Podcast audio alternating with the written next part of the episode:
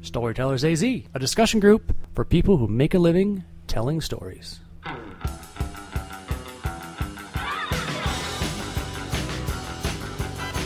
Hello and welcome to another episode of Storytellers AZ, the podcast for anyone who wants to tell better stories. My name is Tyler Hurst, and today I have with me, starting to my left, as I glance over at him... My name is Jeff Snyder. Hi, Tyler. Hi. What do you do? What do I do? I handle IT here in the Valley for local municipalities and government agencies. That's my 9 to 5, and as defined recently, my 7 to 2 work is blogging, writing, storytelling, working on a few startup companies, and being just active within the community. Okay. All right, and around the table, then we have Debbie. Hi, Debbie Walker, personal blogger, podcast editor. Blah blah. What else do you want me to say? She gets her hair cut a lot. I'm running out of hair, so I get cut any shorter, I'm gonna be a man. Well, I still can. Wendy, what's up? I'm Wendy Connie, writer, editor, and blogger. I'm Tyler Hurst. I write and market and plan events. We just got done with another excellent meeting with the Storytellers AZ group. We talked earlier about... What did we talk about earlier? NaNoWriMo. Yeah, and self-promotion. And about how hard it is to write a book. And now we're thinking of, once we write the book, which we're all going to write a novel, 50,000 words, all of us who committed to, we know how to promote ourselves. And unfortunately, the days of sitting in a log cabin, writing a great novel, and sending out the publisher, and then getting checks from everyone, are probably gone. I mean, unless you're Stephen King, or unless you've been established for a long, long time, you probably need to have some sort of extra presence on there. That bums me out. I know, it does suck, doesn't it? You have to talk to people and give speeches and things like that. So that's tough to do. A lot of novelists have no idea how to do that type of thing. And here in town, we there's a group of just two guys, right? Two of them. Yes. Okay. Mm-hmm. Evo Terra and Jeff Morarity started a company called ePublish Unum. ePublish Unum, is that right? Yeah. Yes. Yeah. Latin. Nice. That is designed to teach authors how to promote themselves in a rapidly changing world, both digitally and analog. A lot of people think that social media is the answer to everything. Unfortunately, it's probably not going to sell you a million books. Debbie, why do people need to know this? Why do storytellers who produce anything need to promote themselves better? Well, why do you write? You write so people will read what you've written. Mm-hmm. People can't find it anymore. There's so much information out there via the interwebs that you need to wave your flag a little higher to get noticed among all of the plethora of bad, good, or indifferent writing. Okay. Jeff, we mentioned this earlier, and you kind of gave me a weird look about this. I think you took it to mean if you need to promote yourself, you need to offer more things, like you need to offer marketing or whatever else to people. What was your hesitation when we first talked about it? I think you may have misunderstood my misunderstanding, if that makes any sense. When you'd mentioned as far as the days of locking yourselves in a log cabin and knocking out a book and then people just buying it are pretty much over. Of course, we're all saying that as never having actually done that. Anyway. Absolutely. In self-promotion, the first things that come to mind is branding or image creation, and then along comes with that is positioning.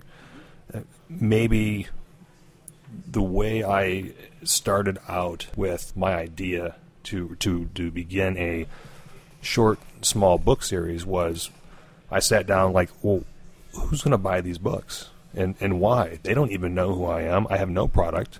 I have no name. You actually thought about that? That's the first thing I thought of.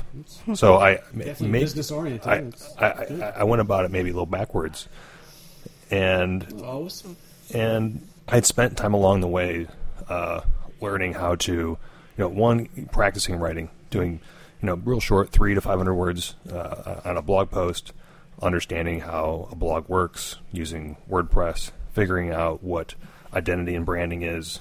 What's appealing? What's not appealing? Yeah, it's you're basically saying that authors, writers, all those people, they need to be entrepreneurs as well as just writing. I think it's absolutely. Yeah, because we said Debbie talked about earlier about the same things happening in the music industry.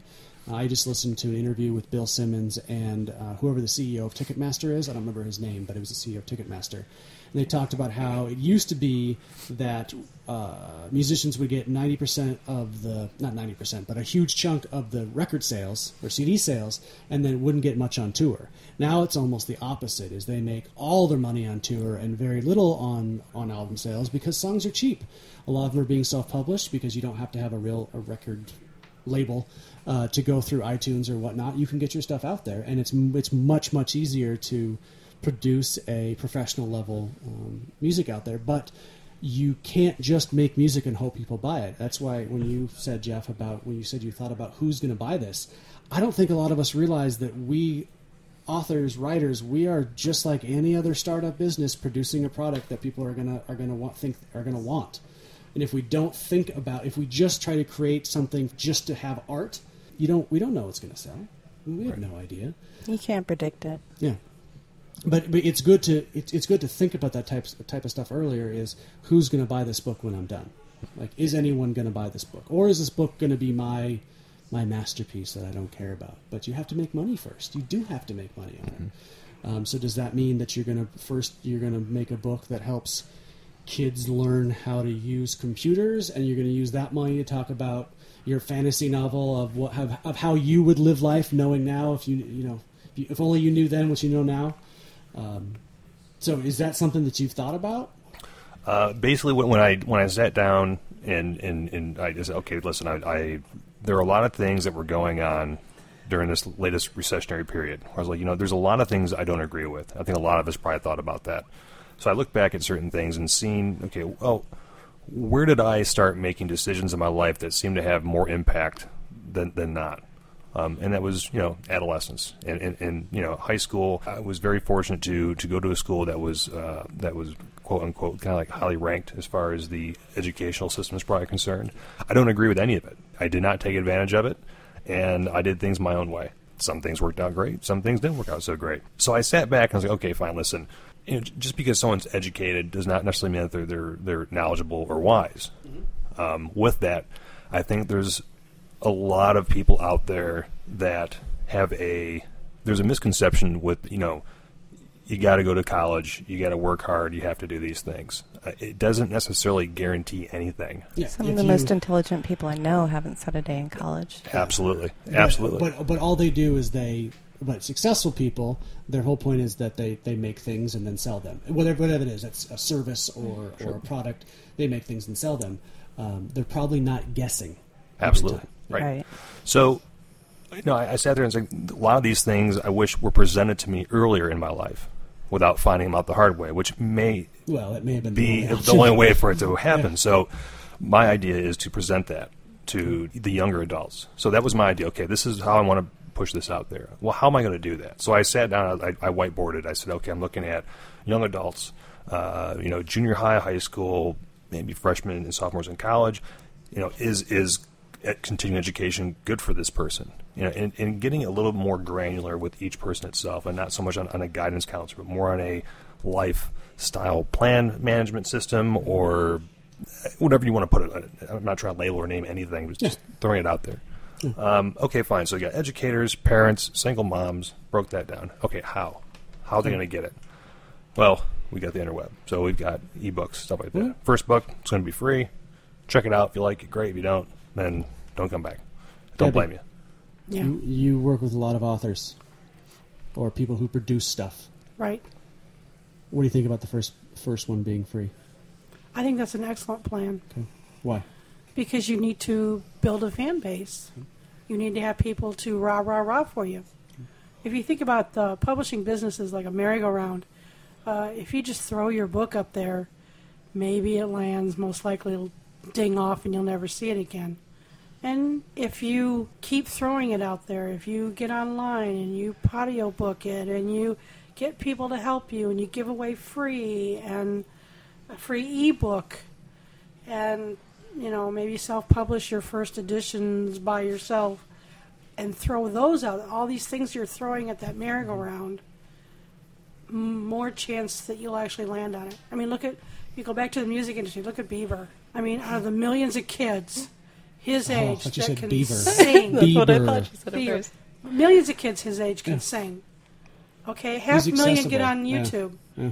And a quarter of a million get seen by more than their family. Mm-hmm. And, you know, he had to build his following before somebody of importance or in the music industry ability to give him that hand up. You have to build your fan base and build your fans and build your supporters before you need them. Right. I mean, a lot of people think that, I'm just going to go out and write a book. I'm going to quit my day job. No. Don't do that.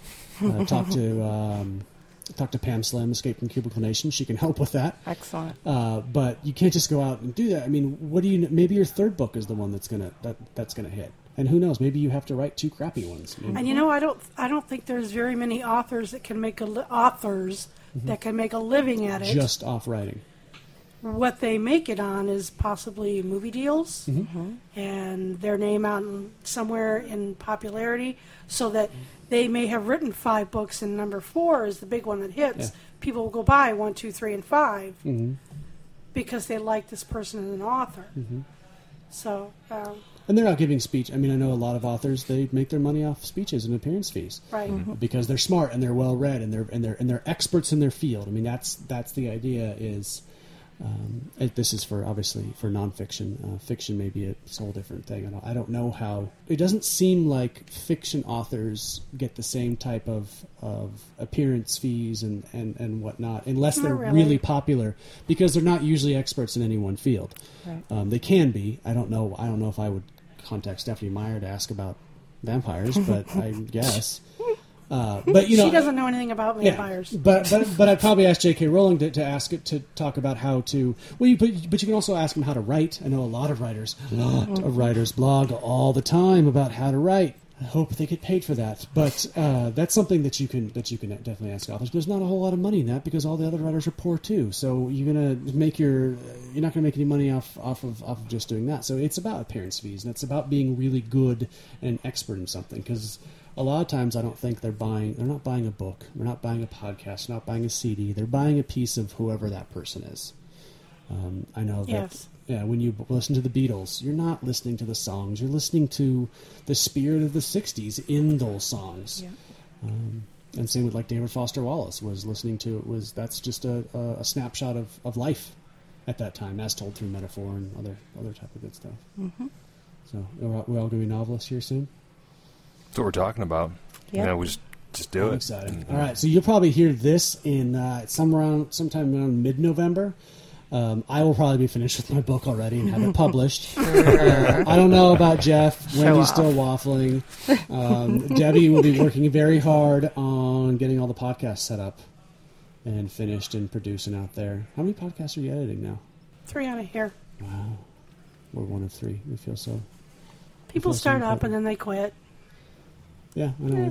Yeah. We've done a good job keeping up. So, anyway, all right. Thank all of you for your time. As always, we meet every second and fourth Wednesday of the month at Gangplank from 7 to 9 p.m. We record our podcast at 8:30. Gangplank is located in historic downtown Chandler at 250 South Arizona Avenue. If you have any questions, if you'd like to make fun of anyone, if you'd like to tell us to screw off, you may email me at tyler@gangplankhq.com. If you want to check out all of our old podcasts, you can either search for Storytellers AZ, all one word, on iTunes, or you can go to storytellersaz.com and check them all out from there. Anyone else have anything they want to say to kind of end this? Because I think we're all kind of hungry, and it's almost Halloween. And all right, so happy halfway through November, and have a great Thanksgiving, and see you later. Bye. Bye. Bye. Thank you for listening to Storytellers AZ. We'll see you next time.